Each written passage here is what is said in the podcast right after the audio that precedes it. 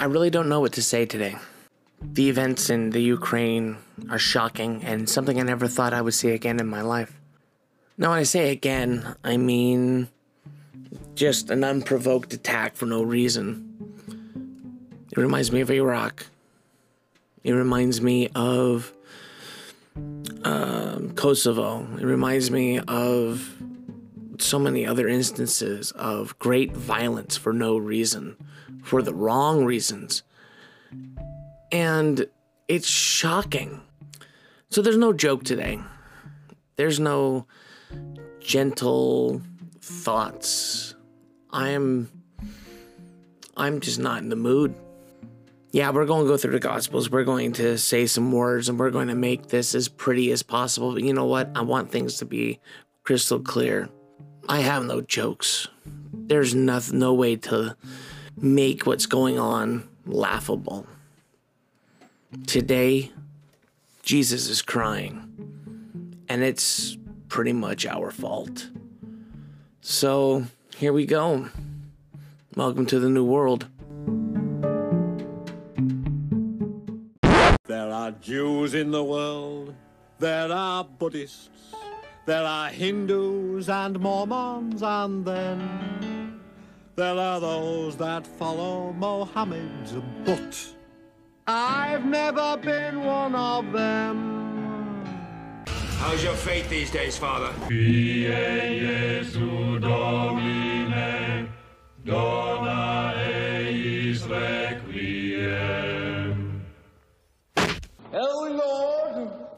Oh, you are so big. So absolutely huge. Do you think maybe he's compensating for something? Jesus fucking Christ. Yeah. What did we learn? I don't know, sir. I don't fucking know either.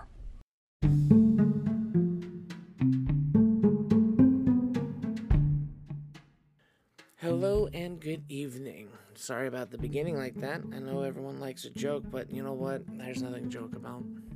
Like I said, I'm going to not really talk. Well, maybe I am. I don't know yet. But today's reading is Luke chapter 9, verse 20 through 36, 37 through 43. Here's the trick though this is Transfiguration Sunday. It is the last Sunday before Ash Wednesday and the beginning of Lent. It's kind of like a real special time. Lent, we will be going over uh, that in a special podcast, which I'll probably put out, I don't know, probably Tuesday before I leave for Wisconsin, and I'll be gone for a week. Um, don't worry, I won't forget you guys. I'm just going to be doing it from my phone, so it's going to sound a little bit different from this, which I think is a lot cleaner and a lot prettier. Anyway, shall we do the reading? I think so. Here's the gospel Luke. Now, about eight days after these sayings, Jesus took with him Peter and John and James and went up on the mountain to pray. And while he was praying, the appearance of his face changed, and his clothes became dazzling white. Suddenly, they saw two men, Moses and Elijah, talking to him. They appeared in glory and were speaking of his departure which he was about to accomplish at Jerusalem. Now Peter and his companions were weighed down with sleep, but since they had stayed awake, they saw his glory and the two men who stood with him. Just as they were leaving him, Peter said to Jesus, Master, it is good for us to be here. Let us make three dwellings one for you, one for Moses, and one for Elijah. Not knowing what he said, while he was saying this, a cloud came and overshadowed them, and they were terrified as they entered the cloud. Then from the cloud came a voice that said, This is my son, my chosen. Listen to him. When the voice had spoken, Jesus was found alone, and they kept silent, and in those days told no one of any of these things they have seen. On the next day, when they had come down from the mountain, a great crowd met him. Just then, a man from the crowd shouted, Teacher, I beg of you, look at my son. He is my only child. Suddenly, a spirit seizes him, and all at once he shrieks. It convulses him until he foams at the mouth. It mauls him and will scarcely leave him. I begged your disciples to cast it out, but they could not. Jesus answered, You faithless and perverse generation, how lo- much longer must I be with you and bear with you? Bring your son here. While he was coming, the demon dashed him to the ground in convulsions, but Jesus rebuked the unclean spirit, healed the boy, and gave him back to his father, and all were astounded at the greatness of God. That's the reading. Yep, and now it's time for me to say something about it, I guess, isn't it? I guess the big thing I want to ask you is where are you most likely to get your important news and information that you rely on every day from? Where did you hear about the Ukraine? Was it from a newspaper, like actual printed newspaper? Was it from an app on your phone? Social media? Maybe it was on TV on your favorite cable news channel. How about from a man or woman standing in the middle of your neighborhood and shouting out the latest headlines? Last one's probably not likely, but if you lived about a thousand years ago in England, you would have gotten the latest and greatest headlines from the town crier. The job of the town, town crier had been officially set in the year 1066. In case you're wondering, that's when William of Normandy and his army invaded England. And his men, there were men hired by the government at the time to travel from town to town to publicly remind the citizens of King Harold II's authority. They did this by reading public proclamations from the king. And since few people knew how to read in those days, there was no simple way of spreading news among towns. And as time went on, town criers became the very source of official news throughout all of England. The town crier's proclamations almost always followed the same pattern. The crier would choose a central place in town where he would be highly visible, such as a town square or a local inn. Next, he captured everyone's attention by calling out, Oye, oye, oye, which I guess means listen, listen, listen. And then he began to read the proclamation from the king. And afterwards, he would nail that proclamation to a doorpost of a nearby inn. Now, of course, the Java Town Crier today has gone the way of the Pony Express um, and the Dodo. Such conveyors of information have no place in today's world. However, there is still a website for what is known as the Loyal Company of Town Criers. And its purpose is to keep alive the very tradition of the crier. Now, for example, this website lets you know that use of the term post as in post office or posting a notice or naming the newspaper as the Herald and Post, or even the idea of posting a message on an internet or bulletin boards, whatever. They um all derive their existence thanks to the town crier. Their position became so mm. important that harming a town crier was turned into a treasonable offense, and even in the 21st century, these ancient laws are supposed to guard them against heckling or harm. Now, I'm going to let you know you're not going to find any job ads for a town crier anymore. But the Loyal Company of Town Criers in London still holds an annual competition where they judge both men and women criers on how loud and how clear they are, how accurate their announcement is, and how well they can engage the audience with their presentation. According to competition rules, all announcements must begin with oye, oye, oye, and it must end with the words God save the Queen. Now, according to Carol Williams, who served as the official town crier for the small town of Bishop Stortford in England, town criers love the aura of an audience. They love the excitement, anything to get the adrenaline going. But you also have to get your message across in a flowing, rhythmic way. If your audience is asleep before you've got to the end of the first sentence, you've lost.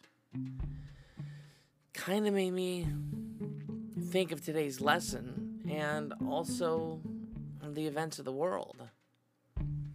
Because sometimes we have to get woken up before we can experience the world and God's power. And I think that's true for all of us. We need something to break the cycle of busyness in our lives. We need something transcendent to break the grip of self centeredness. You know, that's why Jesus spent so much time on his own in prayer.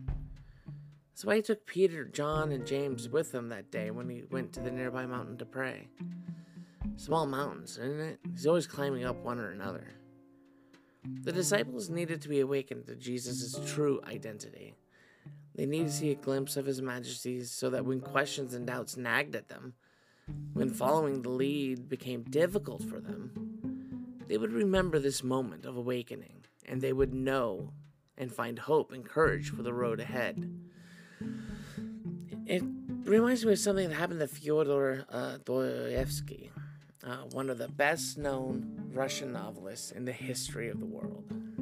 In 1949, Dostoevsky was arrested for reading banned books.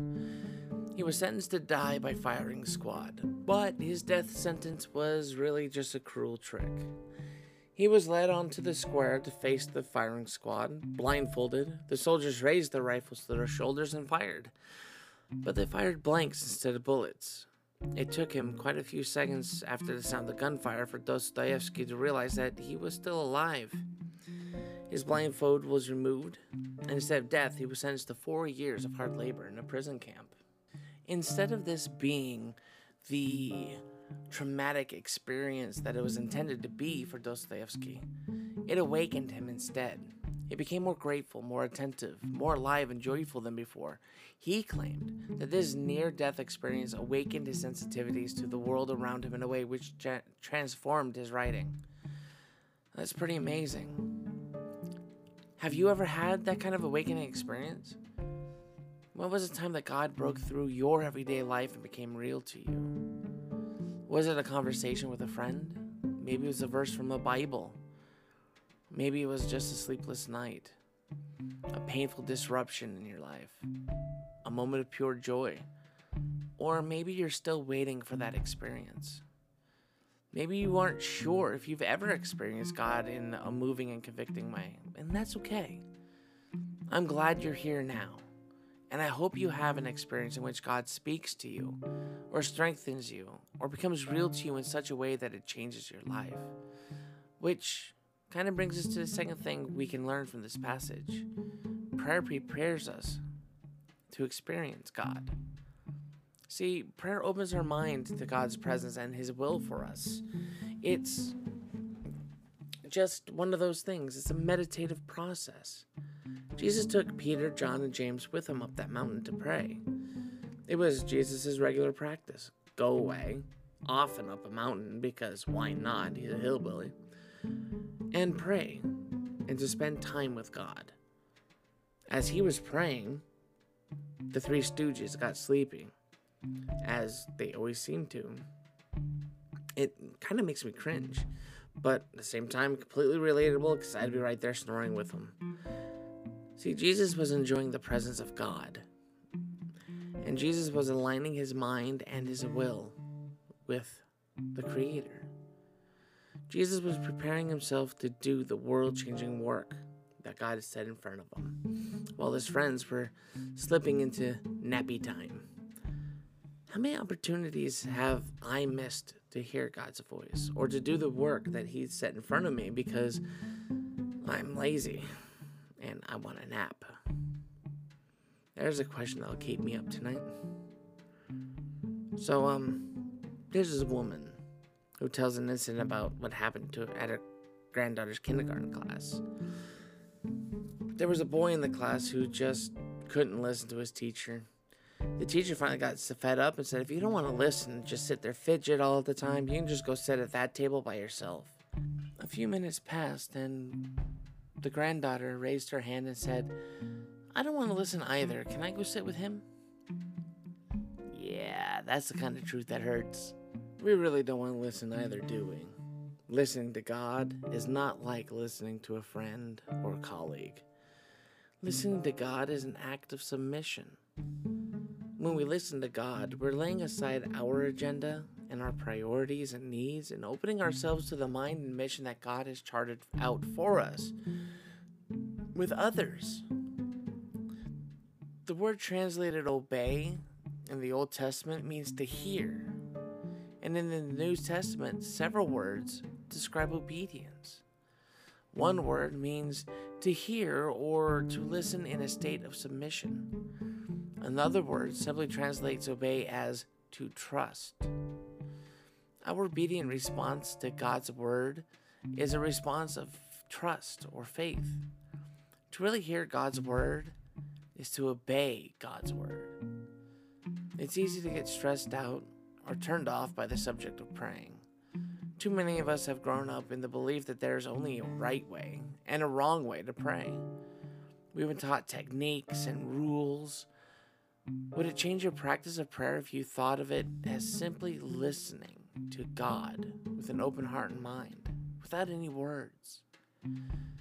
There's a well known author who's written too many books on prayer.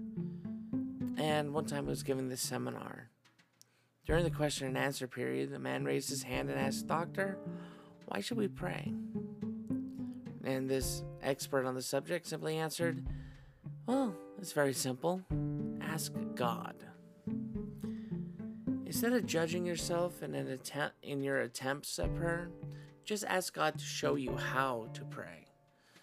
It's the simplest way of receiving it, an answer that's worth anything at least. The final thing we learn from today's passage is that when you experience God, you're called to share it with others. Maybe. I think the other thing we can learn is that sometimes enough is enough. Yeah, I mean, on that mountain, Peter, John, James saw God's plan for humanity together. The great lawgiver, Moses, and the great prophet Elijah pointed the nation of Israel to God. But now in Jesus, God has come in human form to share his truth and salvation, not just with the Israelis and the Hebrews, but with all of humanity. And to seal the deal, God spoke from heaven and said, This is my son for whom I have chosen. Listen to him. And what did we just go over about the word listening in the Bible? They all imply obedience. Once you hear, you go and do. So, why did Peter and James keep this experience to themselves? We honestly don't know the answer. Maybe Jesus told them not to. And they listened and obeyed. I mean, shoot, I would too. So if you, if, I don't know, maybe a decade ago, I read this article from the Guardian, a British newspaper, the Guardian, not not the crazy neoconservative crazy people uh, place, but they had a weird story. There was a police van that had been stolen in an Irish police station, and they were having no luck tracking it down. There was a big problem. See, the van belonged to their special investigations unit that engaged in undercover work. So they could not release the description or photo of the van to the public because they didn't want the general public to know what their undercover van looked like. So no one could get the public's help in tracking down this stolen van. You know, in uh, Matthew, Jesus tells Peter, John, and James to keep the moment on the mountain a secret until after Jesus had been raised from the dead. Well, folks, he's been raised from the dead. It's past time, which means it's time to share the truth of who Jesus is with everyone we can, as he wanted us to. And when you experience, have an experience of God, I should say, it's your opportunity and responsibility to share that life changing experience with others so they too can know the truth and hope and joy and peace of God that is revealed to us in Jesus Christ. Now, that's not to say that we need to go and tell them like with words. Um, as is attributed to St. Francis, we should preach the gospel every day. Use words only when necessary. Now, Albert Schweitzer was a pastor, he was an author, university professor, and internationally known concert organist from Germany. And one day, he was reading an article about the suffering of people in the Democratic Republic of the Congo in Africa.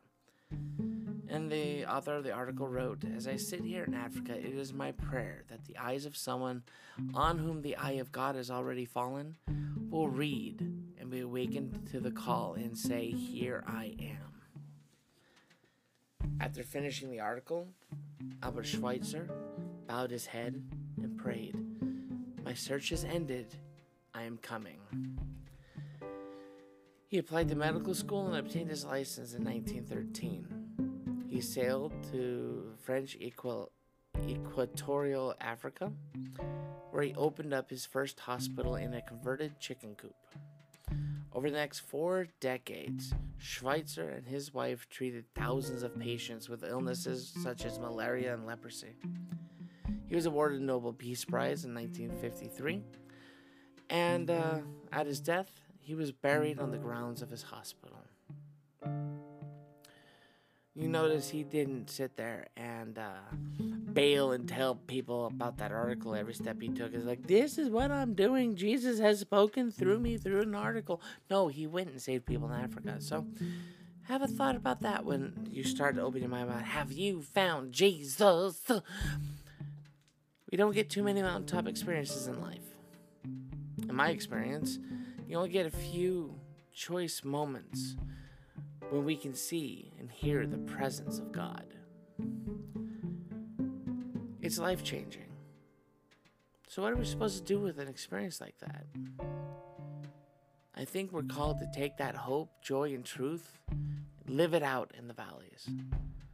Live it so it's shared with neighbors. Live it to deepen our commitment to action and service.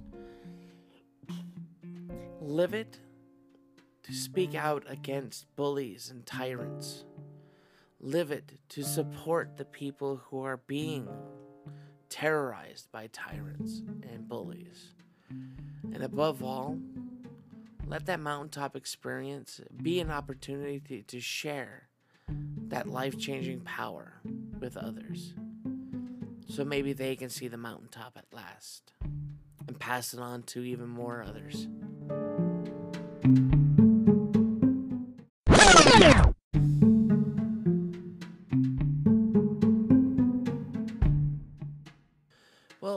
You're still listening, I think you should hit that subscribe button because evidently you like what I gotta say.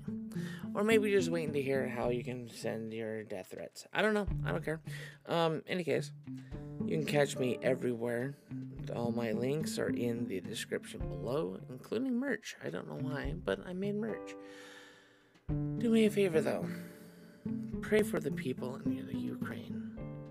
And pressure your leaders, wherever they might be, to speak against this atrocity, to speak against this killing, to speak against this monster.